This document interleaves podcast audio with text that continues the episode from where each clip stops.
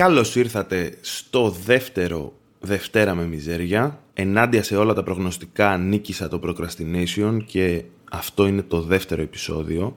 Ακούγοντας ξανά το πρώτο επεισόδιο κατάλαβα πως θα χρειαστεί να μπει μάλλον άλλο ένας section στην αρχή μαζί με το intro το οποίο θα αφορά όλα τα πράγματα που ξέχασα να πω στο πρώτο επεισόδιο. Το πρώτο πράγμα που ξέχασα να αναφέρω είναι πως πέρα από ηχολήπτης είμαι και κωμικός. Ασχολούμαι και με το stand-up comedy. Το οποίο είναι αρκετά σημαντική πληροφορία. Γιατί, Γιατί ποιος στον Μπούτσο θέλει να ακούσει τις απόψεις ενός ηχολήπτη, έτσι; Δηλαδή, στο προηγούμενο επεισόδιο συστήθηκα ως ένας τύπος που είναι ηχολήπτης και απλά άρχισα να λέω τη γνώμη μου για διάφορα πράγματα. Στα αρχίδια μας, φίλε. Κάτσε ασχολήσουμε, κάνε equalizer και άσε μας την ησυχία μας. Οπότε έχουμε ηχοληψία και κομμωδία, δύο κλάδους καταδικασμένους στη φτώχεια και έχω επιλέξει να ασχολούμαι και με τους δύο ταυτόχρονα. Δηλαδή όλο το άγχος, καθόλου από τα λεφτά. Και να πω ότι μου ήρθε και η ΔΕΗ, επιτέλους, είχε καθυστερήσει πάρα πολύ. Είχα αρχίσει να νιώθω μειονεκτικά απέναντι σε όλους τους φίλους μου. Λέγαν όλοι ιστορίες φρίκης και, και τρόμου, και εγώ ένιωθα, ξέρεις, μπουρζουά, ρε παιδί μου, ότι όλοι αυτοί πεινάνε, χρωστάνε λεφτά και εγώ έχω ακόμα να τρώω. Όχι, όμως μου ήρθε και εμένα, μου ήρθε 500 ευρώ και νομίζω ήταν αυτό που χρειαζόμουν, το τελικό σπρόξιμο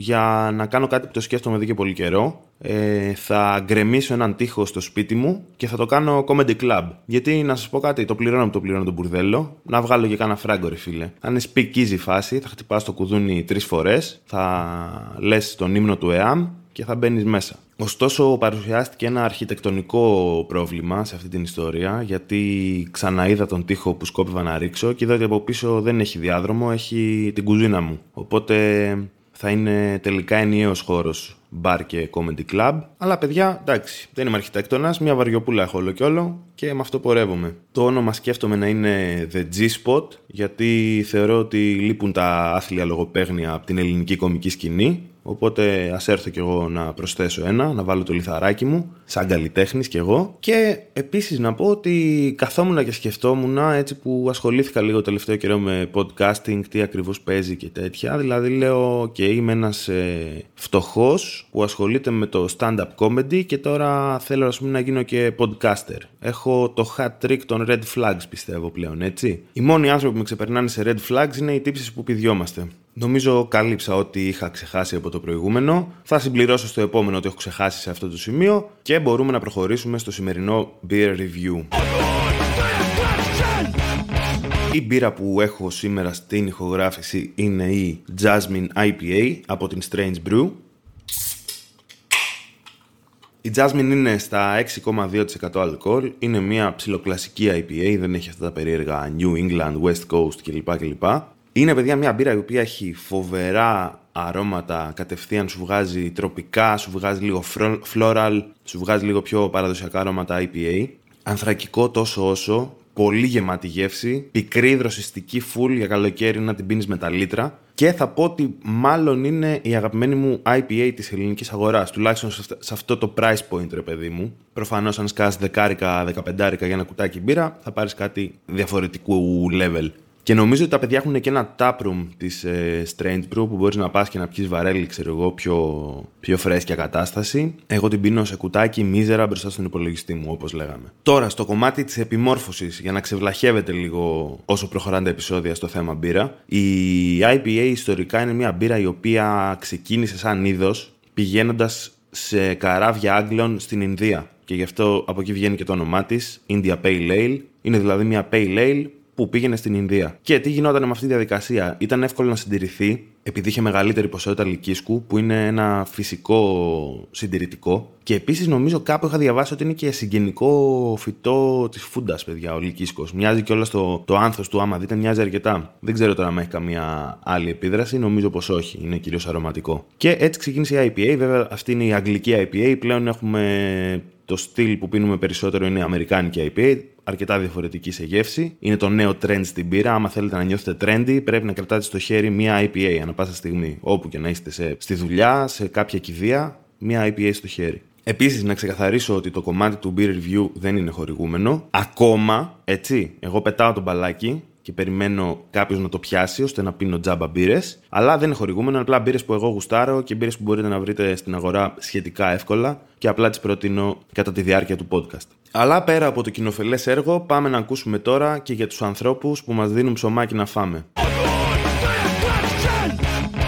Εμπορία οργάνων Χασάπογλου. Στην αποθήκη μας στην Αχαρνών 142 μπορείτε να βρείτε φρεσκότατα νεφρά, πνευμόνια, καρδιές, σηκώτια, σπλήνες, άντερα και ό,τι άλλο όργανο μπορεί να φανταστείτε. Τα όργανά μας έχουν αγοραστεί με όλες τις νόμιμες διαδικασίες και κυριολεκτικά σπαρταράνε. Επισκεφτείτε το χώρο μας και βρείτε οτιδήποτε μπορείτε να βρείτε σε ένα κοκορέτσι απλά άψητο. Τα όργανα που εμπορευόμαστε είναι κατάλληλα και για μοσχεύματα αλλά και για γκουρμέ κανιβαλισμό. Όλα μας τα όργανα προέρχονται από δότες που είναι vegan και gluten free. Επίσης, αν πληρείτε τις προδιαγραφές και αναζητάτε ένα έξτρα εισόδημα, μπορείτε να επισκεφτείτε ένα από τα εκατοντάδες βαν παύλα χειρουργία μας που βρίσκονται στους δρόμους της Αθήνας αλλά και σε όλη την επαρχία, να κοστολογήσουμε τα όργανά σας και να σας κάνουμε μια προσφορά για τη δωρεά σας. Ανυπομονούμε να μας επισκεφτείτε, ζωντανοί ή νεκροί. Εμπορία οργάνων Χασάπογλου.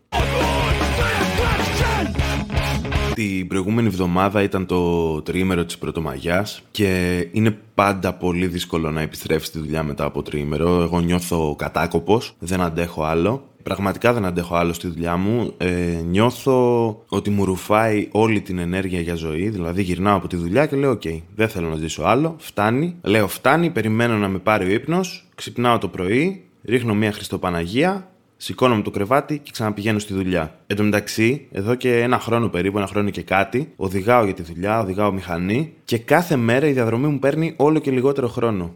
Και δεν μπορώ να καταλάβω αν αυτό γίνεται γιατί σταδιακά βελτιώνεται η ικανότητά μου στην οδήγηση ή σταδιακά μειώνεται η διάθεσή μου για ζωή. Είμαι σίγουρα άνθρωπος ακατάλληλος να οδηγάει μηχανή, αλλά επιμένω σε αυτό για να καταλάβετε πόσο χαζός είμαι, αν όσο οδηγάω μπροστά μου έχει ασθενοφόρο, οδηγάω πολύ χειρότερα. Γιατί λέω εντάξει, θα με δουν από τον καθρέφτη, θα με μαζέψουν άμα γίνει μαλακία. Και πού να δείτε πόσο οδηγάω αν μπροστά μου έχει νεκροφόρα, έτσι. Γιατί για μένα δεν είναι ακριβώς φόβος θανάτου, είναι περισσότερο φόβος ότι θα ξεβολέψω αυτούς που θα πρέπει να με θάψουν μετά. Οπότε λέω, ας προσέχω όσο μπορώ. Αλλά ναι, με τη δουλειά έχω γενικά μια κακή σχέση με την εργασία ως έννοια και επίσης ακολουθώ φανατικά ένα μότο, το minimum wage, minimum effort. Δουλεύω αποκλειστικά για ό,τι πληρώνουμε, παιδιά. Παίρνω 600 ευρώ, θα πάρεις δουλειά για 600 ευρώ. Παίρνω 700 ευρώ, θα πάρεις δουλειά για 700 ευρώ. Παίρνω 2.000. Α είμαστε ρεαλιστές, αυτό δεν θα συμβεί ποτέ. Και είμαι σε μια φάση τώρα που προσπαθώ έντονα να απολυθώ. Δεν θέλω να παραιτηθώ. Θέλω να απολυθώ για να πάρω επίδομα ανεργίας. Και η τακτική μου είναι να διατηρώ ένα αρνητικό κλίμα μέσα στο χώρο εργασίας, να είμαι αντιπαθής σε όλους, αλλά ήπια αντιπαθής, έτσι. Δεν λέμε τώρα να κάνω κάτι σοβαρό, αλλά ξέρετε, όταν όλοι οι συνάδελφοι μαζεύονται για τσίπουρα, να λένε τι να αυτό μαλάκας, ρε ο Μπιλί, είμαστε σοβαροί, τον κρατάμε αυτό μαλάκα ακόμα εδώ πέρα. Και περιμένω αυτό να φτάσει σε αυτιά του αφεντικού και να με διώξει και να πάρω το επίδομα. Μία δεύτερη τακτική είναι να λέω όχι στα πάντα, αλλά όχι να λέω όχι στη δουλειά μου. Δηλαδή, αν μου πούνε κάνε τη δουλειά σου, κάνω τη δουλειά μου. Αν μου πούνε κάτι το παραμικρό, ας πούμε, μου ζητήσουν μια χάρη, μου πούνε πάρε ρε μπίλι αυτά τα χαρτιά από εδώ και μετακίνησε τα ένα μέτρο παραδίπλα. Από όχι, παιδιά, δεν πληρώνομαι γι' αυτό. Δεν είναι αυτή η δουλειά μου. Εγώ είμαι χολύπτη. Αν θέλετε να ηχογραφήσω αυτά τα χαρτιά να μετακινούνται, πολύ ευχαρίστως. Μέχρι στιγμής δεν έχει πιάσει. Δεν πάει καλά αυτό το σχέδιο. Δηλαδή φαίνονται αποφασισμένοι να με κρατήσουν εργαζόμενο, να εξαρτώμαι από αυτούς οικονομικά. Αυτό θέλουν τα αφεντικά παιδιά. Τα αφεντικά είναι ακριβώς σαν τους νταβάδες, να το ξέρετε αυτό το πράγμα. Δηλαδή προσπαθούν με, με χειριστικές κινήσεις και τέτοιες τακτικές να μας κρατήσουν εκεί πέρα μόνοι μας σκλάβου και εμείς να νιώθουμε ότι μας κάνουν και χάρη. Μπάσταρδι. Η μόνη θετική εξέλιξη είναι ότι τον τελευταίο καιρό μου έχει αποδοθεί το ψευδόνυμο 007 στη δουλειά. 0 δουλειά, 0 παραγωγικότητα, 7 διαλύματα για τσιγάρο. Οπότε ευελπιστώ, αν φτάσει αυτό στα αυτιά του αφεντικού, να είναι η ταφόπλακα της ε, σύμβασης εργασίας μου και να είμαι πια ελεύθερος άνθρωπος στο Ταμείο Ανεργίας, για όσο αυτό κρατήσει. Και τώρα, βέβαια, εδώ πέρα θα έρθει ένας ε, νεοφιλελεύθερος, κάποιος άνθρωπος ο οποίος έχει ακόμα πίστη στο καπιταλιστικό σύστημα και θα μου πει: Φιλέ, αυτό είναι λάθος mindset. Δηλαδή, δεν έχεις το σωστό mindset. Πρέπει να προσφέρεις τα πάντα στη δουλειά σου, τα πάντα, να δουλεύεις 17 ώρες απλήρωτος, να κάνεις την καλύτερη δουλειά που μπορείς να κάνεις και με τον καιρό ο κόπος σου θα ανταμυφθεί. Θα δουν ότι εσύ δουλεύεις σκληρά και θα ανταμυφθείς, φίλε και οικονομικά και πνευματικά. Δηλαδή θα νιώθεις ότι αυτό που κάνεις βελτιώνει την κοινωνία. Και αυτό θα μεταφραστεί και στην τσέπη σου. Λείπει το mindset, παιδιά. Αυτό λείπει από τον Έλληνα εργαζόμενο. Λείπει το mindset και του λείπει η επιχειρηματικότητα, παιδιά. Δηλαδή, έχουμε την απέτηση ως εργαζόμενοι να δουλεύουμε το 8 ωράκι μας και να μπορούμε να ζούμε. Όχι, φίλε μου, ξεκίνα κάτι δικό σου. Κάνε μια επιχείρηση με το mindset του επιχειρηματία και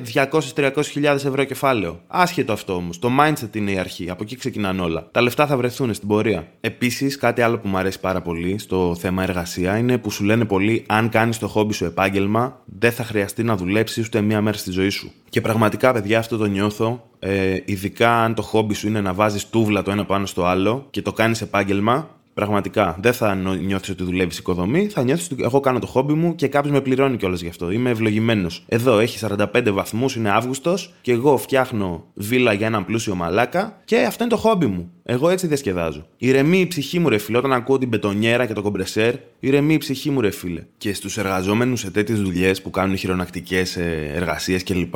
Υπάρχει, ξέρετε, αυτό το, το ανταγωνιστικό όσο πιο πολύ δουλεύεις, τόσο πιο μάγκας είσαι. Εγώ έκανα δύο βάρδιες χθες, φίλε. 16 ώρες. 16 ώρες έχτιζα μαλακίες. Και ναι, φίλε, είσαι πολύ μάγκας. Εσύ είσαι μάγκας, ε, όχι το αφεντικό σου που έπινε λεμονάδα στη σκιά και σε κοιτούσε να κουβαλάς τερόβεργε.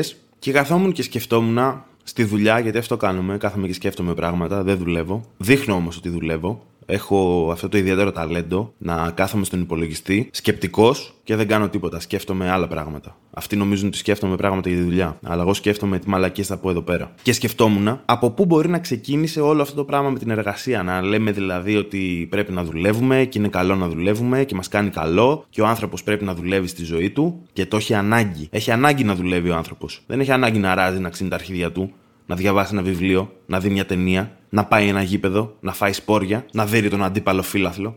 Έχει ανάγκη να δουλεύει, δεν έχει ανάγκη όλα τα υπόλοιπα. Και τότε, παιδιά, θυμήθηκα την φράση που ήταν γραμμένη έξω από πολλά στρατόπεδα συγκέντρωσης. Arbeit macht frei. Σε ελεύθερη μετάφραση, η εργασία μας απελευθερώνει. Και λέω σε ελεύθερη μετάφραση για να υπονοήσω ότι ξέρω τι σημαίνει σε κανονική μετάφραση. Δεν έχω ιδέα από γερμανικά. Αλλά σημαίνει ότι η εργασία μας απελευθερώνει. Και θέλω εδώ να πω, ως άνθρωποι που αυτοπροσδιοριζόμαστε, ας πούμε, ως ε, ελευθεριακοί και αντιφασίστες, δεν οφείλουμε να μην ξαναδουλέψουμε ούτε μία μέρα στη ζωή μας. Ξέρετε ποιος θέλει να δουλεύουμε, παιδιά; Ο Χίτλερ θέλει να δουλεύουμε. Ο Χίτλερ. Αν δουλεύεις, είσαι φασίστας. Ο Χίτλερ είπε να δουλεύετε. Και εμείς πάμε κάθε μέρα σαν του μαλάκε, 9 to 5, και κάνουμε αυτό που μας διέταξε ο Χίτλερ. Και μερικοί μετά τις 5 πάμε και σε δεύτερη δουλειά. Γιατί λέμε δεν νιώθω αρκετά φασίστας ακόμα. Θέλω να πεθάνουν και άλλοι Εβραίοι. Θα πάω να ξαναδουλέψω άλλη μια βάρδια, άλλο ένα 8 ώρο. Να μην κοιμηθώ καν σήμερα. Θέλω να ακολουθήσω τις προσταγές του μεγάλου μου ηγέτη 24-7. Δεν θα κοιμάμαι καν. Θα παίρνω μεθαμφεταμίνη και θα δουλεύω μόνο. Αυτό είναι το μέλλον που εσείς ονειρεύεστε; Αυτή η χιτλερική δυστοπία όπου όλοι δουλεύουνε. Και κλεγόμαστε για τα ποσοστά ανεργίας. Όχι, ρε φίλε, στα αρχίδια μας. Τα ποσοστά ανεργίας είναι ό,τι καλύτερο έχουν κάνει οι κυβερνήσεις αυτού του τόπου. Που είπανε τα νέα παιδιά πρέπει να έχουν χρόνο να παίξουν και να αναπτύξουν τον εγκέφαλό τους. Δεν πρέπει να τα έχουμε κλεισμένα να δουλεύουν όλη μέρα. Να είναι στην καφετέρια και να πίνουν έναν καφέ με 2 ευρώ που τους έδωσε η μάνα τους και με τα 50 λεπτά που τους έμειναν από την προηγούμενη μέρα να παίξουν ένα κίνο και να ελπίζουν να βγάλουν άλλο ένα ευρώ για να κάνουν οικονομίες και σταδιακά να μπορούν να παίξουν δύο δελτία κίνο. Και εδώ επιστρέφουμε στην επιχειρηματικότητα που λέγαμε πριν. Έτσι βγαίνουν τα λεφτά, παιδιά. Αυτό είναι το mindset. Αλλά ταυτόχρονα μπορώ να δεχτώ, ρε παιδί μου, και την άποψη που λέει ότι αναζητώντας το νόημα της ζωής ο άνθρωπος, τι τελικά είναι αυτό που θέλει να κάνει, τι είναι αυτό που χρειάζεται ο άνθρωπος για να νιώσει ικανοποιημένος και ολοκληρωμένος. Και υπάρχει η άποψη, την οποία την ακούω μέχρι ένα σημείο, ότι η ζωή, παιδιά, είναι φτιαγμένη για να υποφέρουμε. Γιατί; Πρέπει να έχεις τον πάτο ώστε να βρεις την κορυφή μια μέρα, να μπορείς να καταλάβεις που είναι η κορυφή. Οπότε υποφέρεις καθημερινά και έτσι εκτιμάς τις μικρές στιγμές ευτυχίας που σου δίνει η ζωή. Η ευτυχία δεν είναι, παιδιά, μια κατάσταση μόνιμη αυτό είναι ο παράλυση των χριστιανών. Δεν ξέρω αν πιστεύετε σε αυτά, εγώ δεν πιστεύω. Δεν υπάρχει όμως αυτή η κατάσταση. Οπότε πρέπει να υποφέρουμε κάθε μέρα. Εγώ στη δουλειά υποφέρω, ας πούμε, κάθε μέρα. Και έτσι καταφέρνω να εκτιμάω τις μικρές στιγμές ευτυχίας. Δηλαδή, όταν βλέπω, ας πούμε, έναν άνθρωπο που μισώ, να υποφέρει ακόμα περισσότερο από μένα. Να νιώθει πόνο. Τότε χαίρομαι, τότε λέω ναι, ανταμείβομαι για την καθημερινή μου εργασία, για το ότι υποφέρω, επιτέλους δρέπω τους καρπούς των κόπων μου. Αυτό είναι μία άλλη άποψη που υπάρχει αλλά πραγματικά δεν μπορώ να σιγουρευτώ ότι συμφωνώ και με αυτή την άποψη. Καταλαβαίνω από πού προέρχεται, αλλά εγώ νομίζω ότι το νόημα της ζωής υπάρχει, παιδιά, το έχουμε βρει ήδη. Υπάρχουν άνθρωποι που ζουν με αυτόν τον τρόπο. Για παράδειγμα, ο Γιώργος Μαζονάκης. Παιδιά, δεν ξέρω αν τον ακολουθείτε στα social, τον Γιώργο του Μαζονάκη. Ο τύπος έχει βρει το νόημα της ζωής, έχει βρει την απόλυτη ευτυχία, ζει 24-7 σε απόλυτη ισορροπία. Βλέπω παιδιά πώ το πρωί μαγειρεύει πρωινό. Φτιάχνει γάμο τα πράγματα στο σπίτι του. Έχει κότες. Έχει φρέσκα, φρέσκα αυγά θα έχει κάνα μπαξέ σίγουρα. Ε, μεσημέρι πάει για τρέξιμο.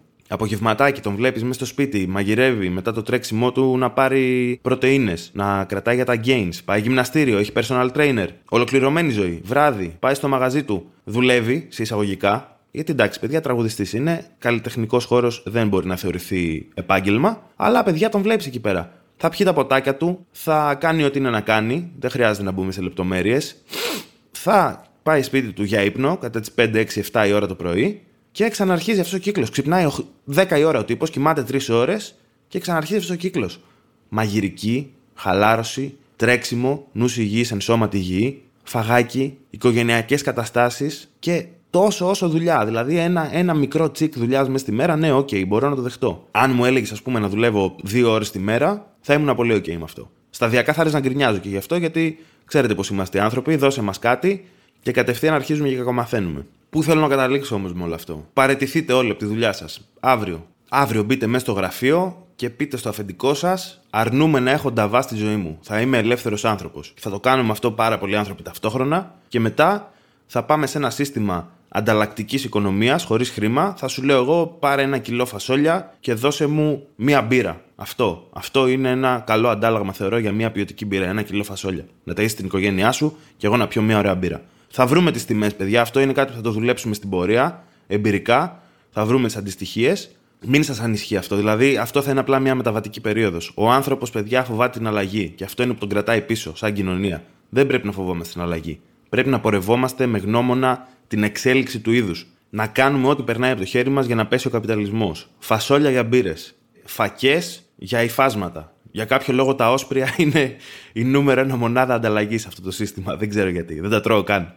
Και αν τα βρούμε δύσκολα, θα το λύσουμε σε κάποιο επόμενο επεισόδιο. Δηλαδή, μην ανησυχείτε. Νομίζω ότι έχω πολλές ιδέες για τα μελλοντικά μας οικονομικά συστήματα και τις κινήσεις μας μετά την ένοπλη επανάσταση. Οπότε θα λυθούν αυτά τα θέματα. Από εσάς, το μόνο που θέλω είναι να πάτε αύριο στη δουλειά και να παραιτηθείτε. Τώρα εδώ αυτό είναι το σημείο κανονικά στο οποίο θα έμπαινε κάποιο μήνυμα, κάποιο ακροατή, κάποια ερώτηση, θα απαντούσα ή κάτι τέτοιο. Αλλά το θέμα είναι ότι έχω τρομοκρατηθεί με τον αυγό μπροστά σε ηχογραφημένα επεισόδια. Οπότε αυτό εδώ ηχογραφείται πριν κυκλοφορήσει το πρώτο, άρα δεν υπάρχει αυτό το section. Θα μπορούσα κάπου εδώ να φανταστώ μόνος μου μηνύματα και ερωτήσεις για να δημιουργήσω ένα trend, αλλά δεν είμαι τέτοιος άνθρωπος, παιδιά. Προτιμώ να είμαι ειλικρινής απέναντί σας. Οπότε θα δούμε πώς θα πάει ανάλογα με το τι μηνύματα θα πάρω κλπ. Και, και από το επόμενο επεισόδιο λογικά θα υπάρχει και αυτό εδώ το section. Τώρα, σε αυτό το section, στη θέση του, θα βάλω το outro που είχα μια σκέψη ότι έβλεπα το pod.gr. Τι παίζει εκεί πέρα. Αρχικά, ποιος παιδιά είπε κάποια στιγμή στη ζωή του, ας βάλω να ακούσω την άποψη της Μαρίας Σολομού για οτιδήποτε. Αυτό ήταν μια ανάγκη δηλαδή που υπήρχε και ήρθε το PodGR να καλύψει. Επίσης έβλεπα τον κατάλογο αυτών που κάνουν podcast και λέω, παιδιά, τι είναι αυτή η τύπη. Δηλαδή, ας δώσουμε πλατφόρμα σε ανθρώπους που είχαν ήδη πλατφόρμα επί χρόνια στην τηλεόραση. Όχι, ρε, ποιος τους γαμάει. Στηρίξτε εδώ ανεξάρτητα podcast, φτωχικά, στα πατήσια, ηχογραφημένα σε υπόγεια. The old school way, έτσι όπως ξεκίνησε η τέχνη του podcasting, παιδιά το 2013. Ο μόνος λόγος να ακούσω pod.gr είναι γιατί φαντάζομαι τον Καμπουράκη ή τον Τσίμα να έχουν εκπομπή ακριβώς μετά από νεύρο του Μοριά και να μπαίνουν μέσα στο δωμάτιο και να ακούγεται στη φωνή τους η αηδία που μυρίζουν μπάφο, ξέρω εγώ, μέσα στο στούντιο. Αυτό είναι ο μοναδικός λόγος που θα με έκανε να το ακούσω. Γιατί δεν έχει νόημα σαν πλατφόρμα. Δηλαδή, οι τύποι απλά είπανε: OK, θα κάνουμε έναν χώρο όπου μπορούν να συγκεντρώνονται boomers που δεν μπορούν να κάνουν μόνοι τους ένα podcast και θα τους το κάνουμε εμείς να μαζεύουμε εδώ ανθρώπους που ούτως ή άλλως νιώθουν μια βαθιά ανάγκη να εκφράσουν την άποψή τους και εμείς θα τους κάνουμε τα διαδικαστικά. Κάτι σαν λογιστής, αλλά για νεοφιλελεύθερες απόψεις. Και επίσης να πω εδώ κλείνοντας ότι η διάρκεια του podcast θα είναι 20 με 30 λεπτά, θέλω να πιστεύω συνήθως. Οπότε κάπου εδώ νομίζω είμαι OK να το κλείσω. Σας φιλώ, τα ξαναλέμε την επόμενη εβδομάδα. Hey, εσύ, μ' ακούς; Ναι, ναι, ναι, εσύ, σε σένα μιλάω. Ναι, ρε, σε σένα. Λοιπόν, το ήξερες ότι μπορείς πλέον να στηρίξεις και οικονομικά το Δευτέρα με μιζέρια βάζοντας κάτι της στο Buy Me a Coffee; Θα βρεις το link στην περιγραφή του επεισοδίου, πατάς πάνω και με πολύ πολύ εύκολο τρόπο μπορείς να μου δώσεις εμένα κάνα ψηλό να συνεχίσω να κάνω το podcast σαν άνθρωπος.